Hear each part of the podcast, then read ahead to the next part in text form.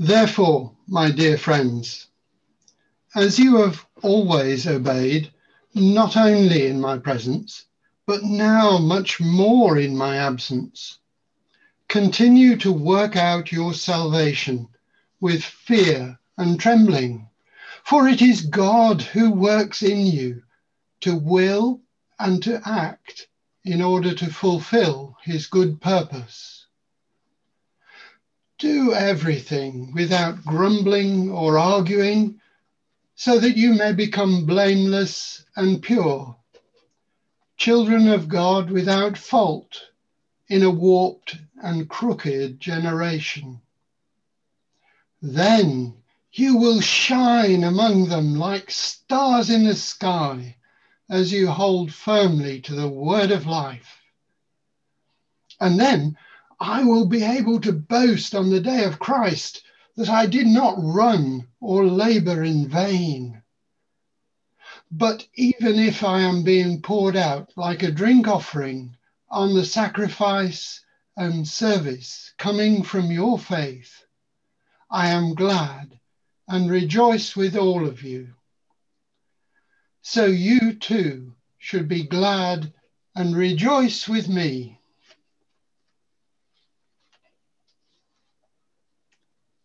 Thank you over to Joe, who's going to bring God's word to us.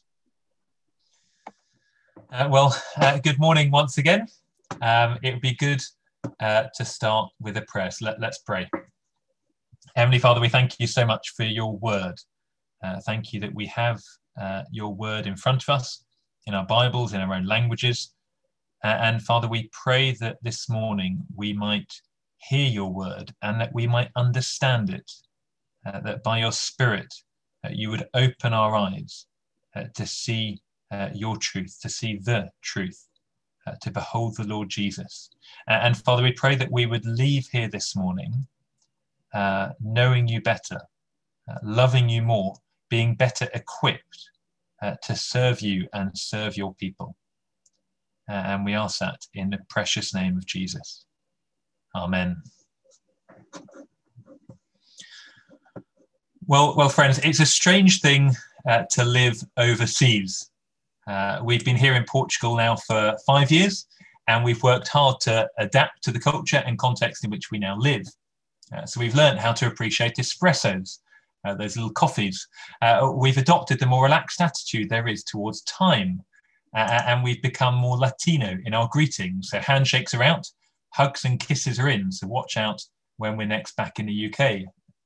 Uh, but what's been really interesting is that even though we've embraced the Portuguese culture, at the same time, we've become a bit more nostalgic about the UK.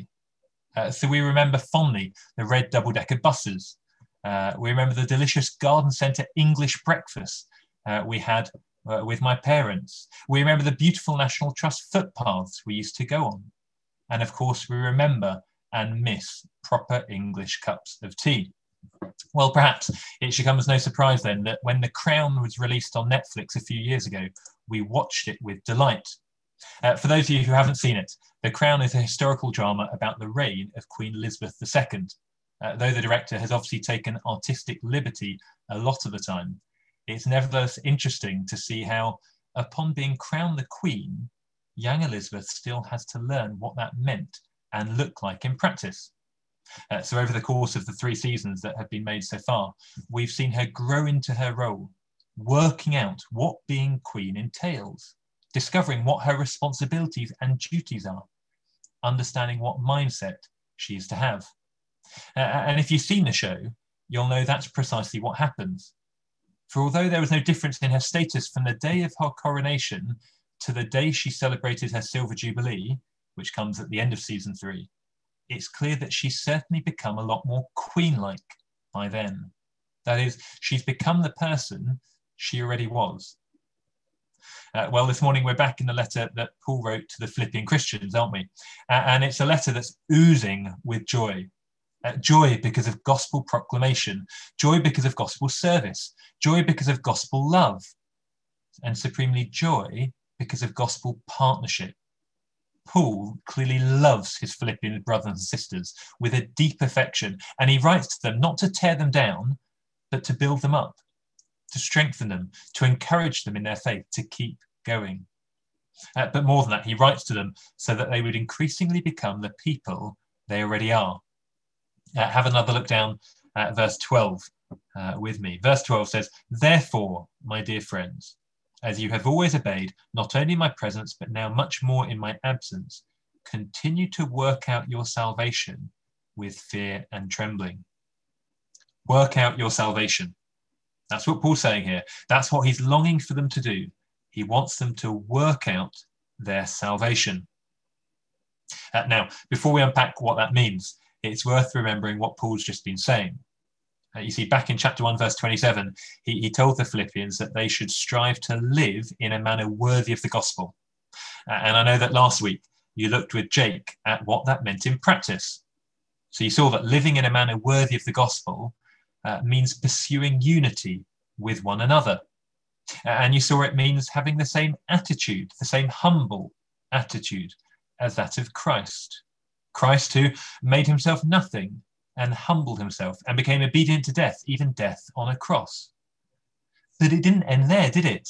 So, so, chapter 2, verses 9 to 11, which comes just before our section, we read that God then exalted Jesus to the highest place and gave him the name that is above every name, that at the name of Jesus every knee should bow in heaven and on earth and under the earth, and every tongue acknowledge that Jesus Christ is Lord to the glory of God the Father. You see, we have to understand that before we get to verse 12. Uh, we have to understand that Jesus is the risen and reigning Lord, the one to whom all people will one day bow, whether in joy or in anguish. And it's because of that that we read the words in verse 12. Therefore, my dear friends, given everything I've just said, uh, as you've always obeyed, not only in my presence, but now much more in my absence, continue to work out your salvation with fear and trembling. Work out your salvation. Uh, now, before we start wondering whether Paul has lost the plot and is now preaching a gospel of works, which he isn't, uh, it's worth noting what Paul doesn't say. You see, he doesn't say that they're to work for their salvation, uh, nor does he tell them to work towards their salvation. No, quite the opposite. He, he tells them to work out their salvation, their salvation that they already have. Uh, think back to the crown. Uh, at Elizabeth's coronation, she became the queen. But even though that was an objective fact, a reality, if you like, she still had to figure out what that meant in practice, something which took time and hard work. And it's the same for Christians. We don't strive and toil to gain our salvation, for salvation is a free gift of God through Jesus Christ. It doesn't depend on what we do, but on what Jesus has done. Uh, but it's because of that because we've been saved, that here in verse 12, Paul tells us to strive and toil so that we might become what we are, reflect the beliefs we profess, live a life in obedience to our calling. Now, I imagine this sounds rather good, doesn't it? Uh, of course, we want to become what we already are. The thing is, you don't have to have been a Christian for very long to realize that working out our salvation in practice is really rather difficult. Uh, indeed, by ourselves, it's impossible. But there's good news here. Uh, you see, Paul isn't saying that though we've been saved by the grace of God, we now have to persevere by our own works in our own strength. Uh, I know that's what some have argued, uh, most recently the advocates of the new perspectives on Paul, but, but it's nonsense. It's not true. It really is just another version of the gospel of works, which isn't a gospel at all. So, what then? How is it that we're able to work out our salvation well, verse 12 again.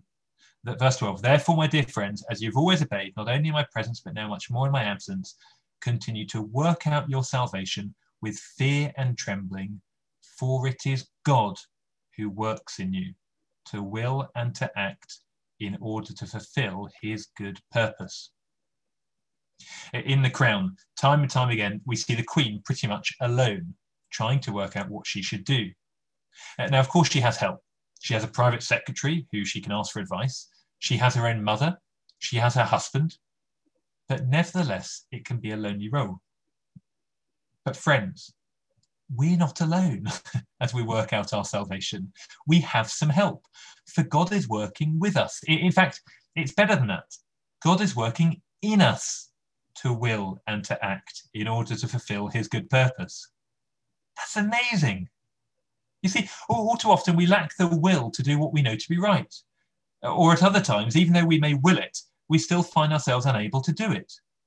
Uh, so, for example, there are times when I don't really want to be patient with the kids. After all, they don't deserve it. then again, there are other times when I want to, but I just can't. I don't have it in me. But that's why the gospel is such good news. For God doesn't just leave us to get on with working out our salvation by ourselves, nor does He simply help us a bit. No, He works in us so that we would will to do what is right and have the ability to then carry it out. Friends, this is really important. Uh, it's not that God is helping those who help themselves. Uh, that's something that many Portuguese people over here seem to think, but it's not true. You see, the thing is, and the whole Bible's clear about it, we can't help ourselves. Without God, we're dead in our sins. We're lost in a broken world. We're under God's wrath. But the good news of the gospel is that God helps those who can't help themselves, which is all of us. And he works in them in order to fulfill his good purpose. Uh, I don't know how the past week has been for you. Uh, I, can tell you that just trying to follow the news in the UK uh, with different tiers for different zones, different rules for different people, different opinions between different parties, the whole Manchester and 10 Downing Street fiasco, the whole thing is utterly exhausting. And I'm not even there. Every week is an unknown. But the wonder of the gospel is that if you're trusting in Jesus, then no matter whatever else is going on in your life, no matter how uncertain everything seems, no matter how tired you may feel, you can nevertheless be absolutely confident of your salvation because it doesn't depend on your works, it depends on Jesus's. Uh, moreover, even though you're called to work out your salvation, which does involve effort, toil, labor, you aren't in it alone. God's working in you to that end. And it's precisely because He's working in you that should motivate you to work. Do you see? Uh, the incentive to work hard at the Christian life, the incentive to work out your salvation is precisely because God has saved you and God's working in you. You see, this isn't a call to let go and let God. It's a call to work, but to work in a way that fully rests and relies on God's work in you and through you. Isn't that a relief? Uh, doesn't that fill your hearts with joy this morning? It does with mine. Uh, well, having taught the general principle that Christians are to work out their salvation, Paul then goes on to make three concrete points about what this looks like in practice. And the first point he makes is this work out your salvation with a godly attitude. Work out your salvation with a godly attitude. Uh, verse 14, Paul says, Do everything without grumbling or arguing, so that you may become blameless and pure, children of God without fault in a warped and crooked generation. See, as Paul explains what working out their salvation looks like in practice, it's interesting, he doesn't focus on a specific action they need to do, but on a specific attitude they need to have. An attitude that will make us stand out from those outside the church, an attitude that will be countercultural, an attitude that will lead us to becoming blameless and pure, children of God without fault in a crooked and depraved generation. Now, friends, surely that's what we want, isn't it? Well, then, we need to do some things without grumbling or arguing. Is that right? No, verse 14 we need to do most things without grumbling or arguing. Is that right? No, it's not. It's not that we need to do some things or even most things. Verse 14 says we need to do everything without grumbling or arguing. Whoa. uh, friends, if, if you remember what you saw last week, you'll know that this ties in with that. Uh, Paul's already urged them to pursue unity through humility, uh, and he's shown them the supreme example of that, the Lord Jesus. Uh, but now he's being more specific. For living in unity with humility will mean there's no grumbling or arguing.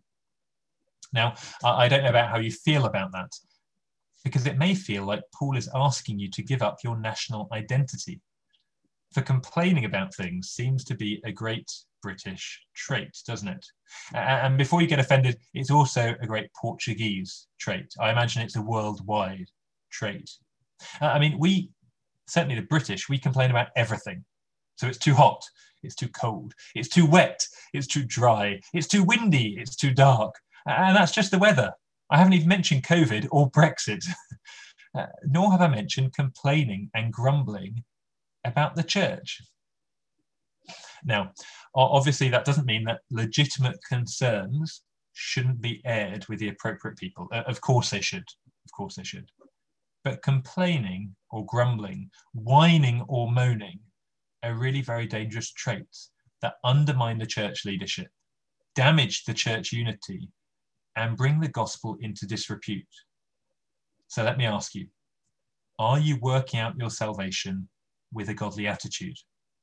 Are you avoiding grumbling and moaning? I know that with all that's going on at the moment, it's very easy to moan about church. You see, one consequence of COVID is that more and more churches are having to have online meetings. Now, there are obviously some positive things about that. Uh, so, one Guardian article that I read in May suggested that one in four British people had tuned in to an online church service since the lockdown began. Now, if that's even close to being true, praise the Lord. That's wonderful. Uh, but the thing is, there are also disadvantages, aren't there? And one disadvantage is, is that we'll start to look at how other churches are doing things and we'll feel dissatisfied with our own. Uh, here in Coimbra, in Portugal, we uh, belong to a church with about 35 members. Uh, and when we went into lockdown, it was really hard to know what to do. Uh, I was one of the most technically knowledgeable people in the church, which, as Dan will tell you, that is a worrying thing, a worrying state for the church to be in. Uh, I, I, was pretty much lost. You know, how do we best serve our brothers and sisters? Uh, do we prioritize the spiritual well being of our members, or, do we go for a deliberately more evangelistic approach? Do we go for a pre recorded service, all nicely blended together, which will be more attractive? Or do we go for the slightly more chaotic but relational meeting on Zoom? uh, what do we do uh, for, for those who don't have a computer or access to the internet? What do we do about the music? What about the singing? Well, in the end, we decided to go for the more relational but chaotic approach. Everything apart from the music was live. The microphones we used were the ones built into our laptops. and there were many moments where the technology failed. We had to burn DVDs of the services uh, which we then dropped around to people without a computer. And the church had a lot to moan about, I'm sure. Uh, moreover, since we've gone back now to meeting physically in the church building, we're now trying to live stream it, which has a number of other complications to it.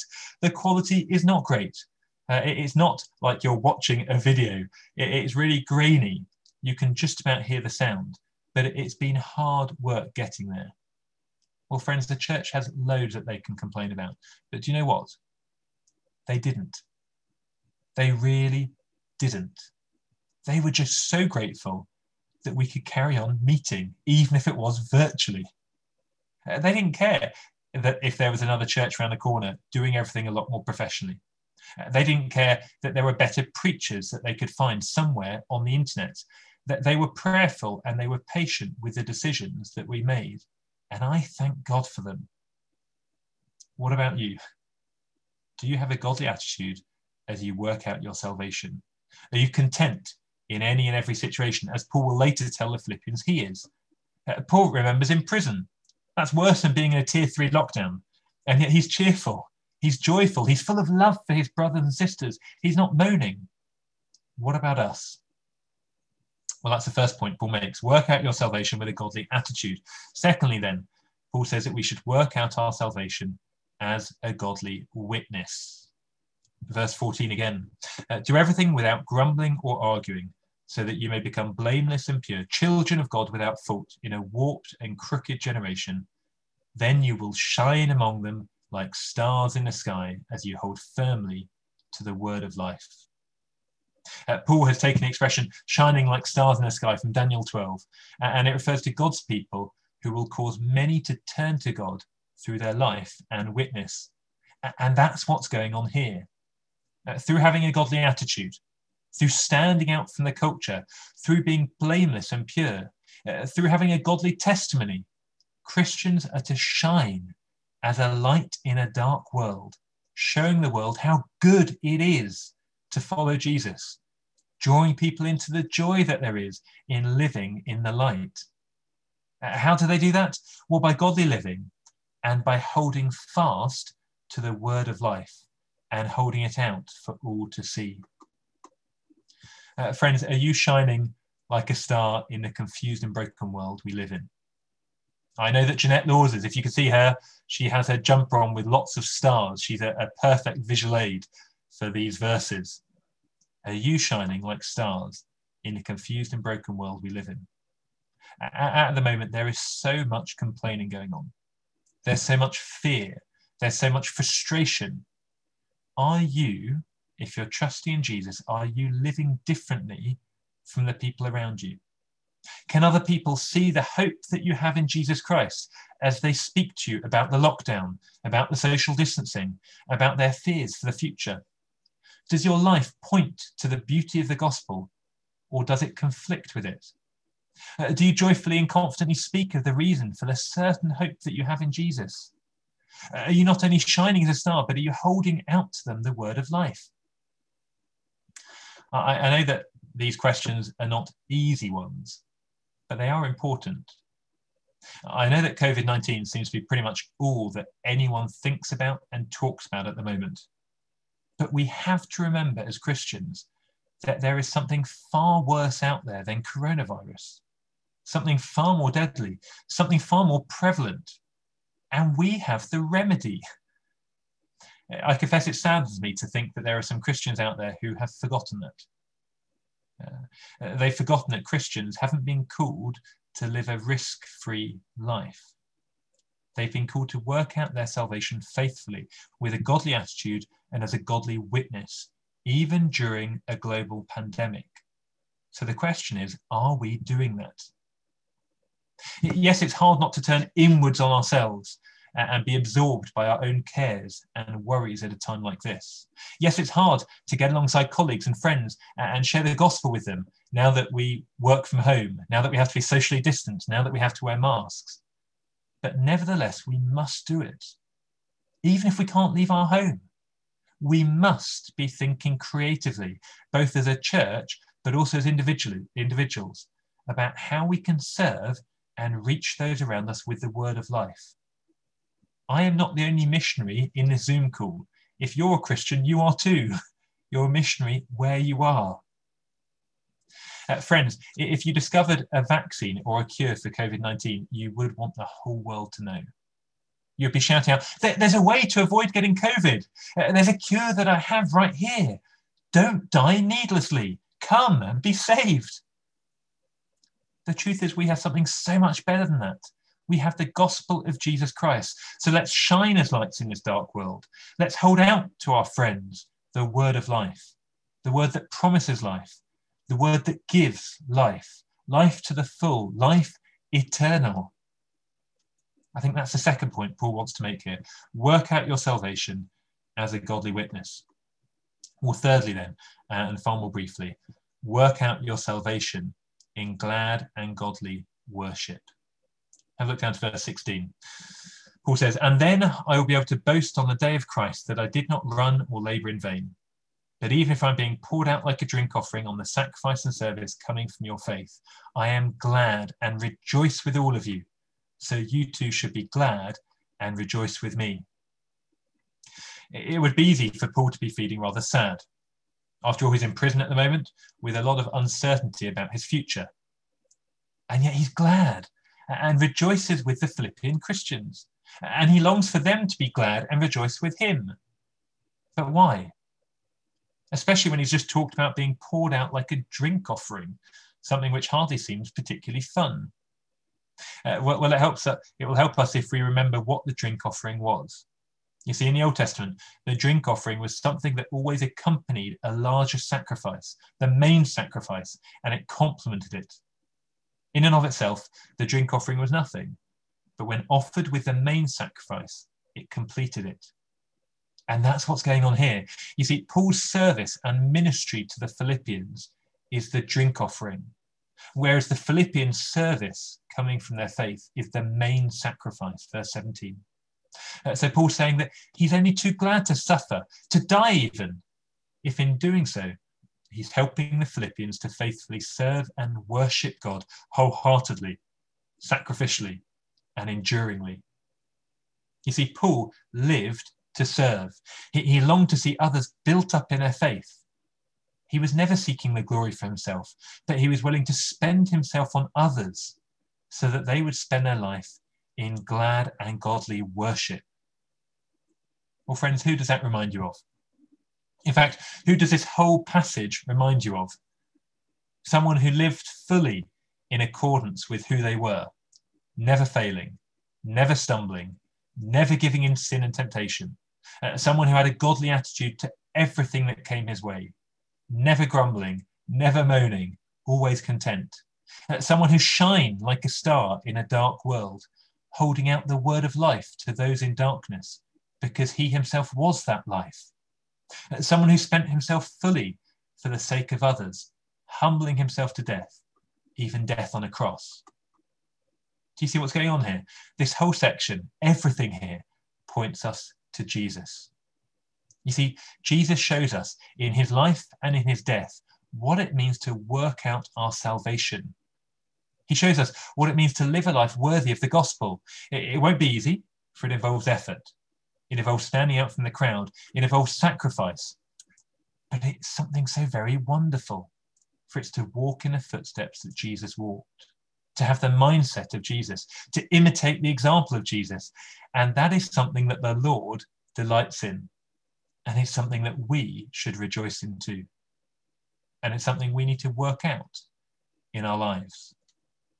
So why don't we pray? Why don't we close in prayer and pray that the Lord would do that in our lives this week? Let, us pray. Heavenly Father, we thank you uh, once again for your word your word that is life, your word that brings life. Heavenly Father, we thank you that if we're trusting in Jesus, then because of his death for us on the cross 2,000 years ago, we have been saved. We have been justified. We're righteous in your sight. But Lord, we long to work out the salvation that we have. And Lord, we long to do that in your strength. Father, we long to do that with a godly attitude, without grumbling and complaining and moaning, but in, with contentment. Uh, we long to do that as a godly witness in the world, showing our family and our friends and our neighbors how good the gospel is, how wonderful Jesus is. And we long to spend our lives in worship of you, in glad and joyful worship of you, not just on Sundays, but on every day of the week. So, Father, I pray that you would help us this week to do that. Please, would you plant, implant your word deep into our hearts this morning? And please, would you equip us to better live for you this week? Uh, we ask that with much thanksgiving in our hearts this morning, in the precious name of the Lord Jesus. Amen.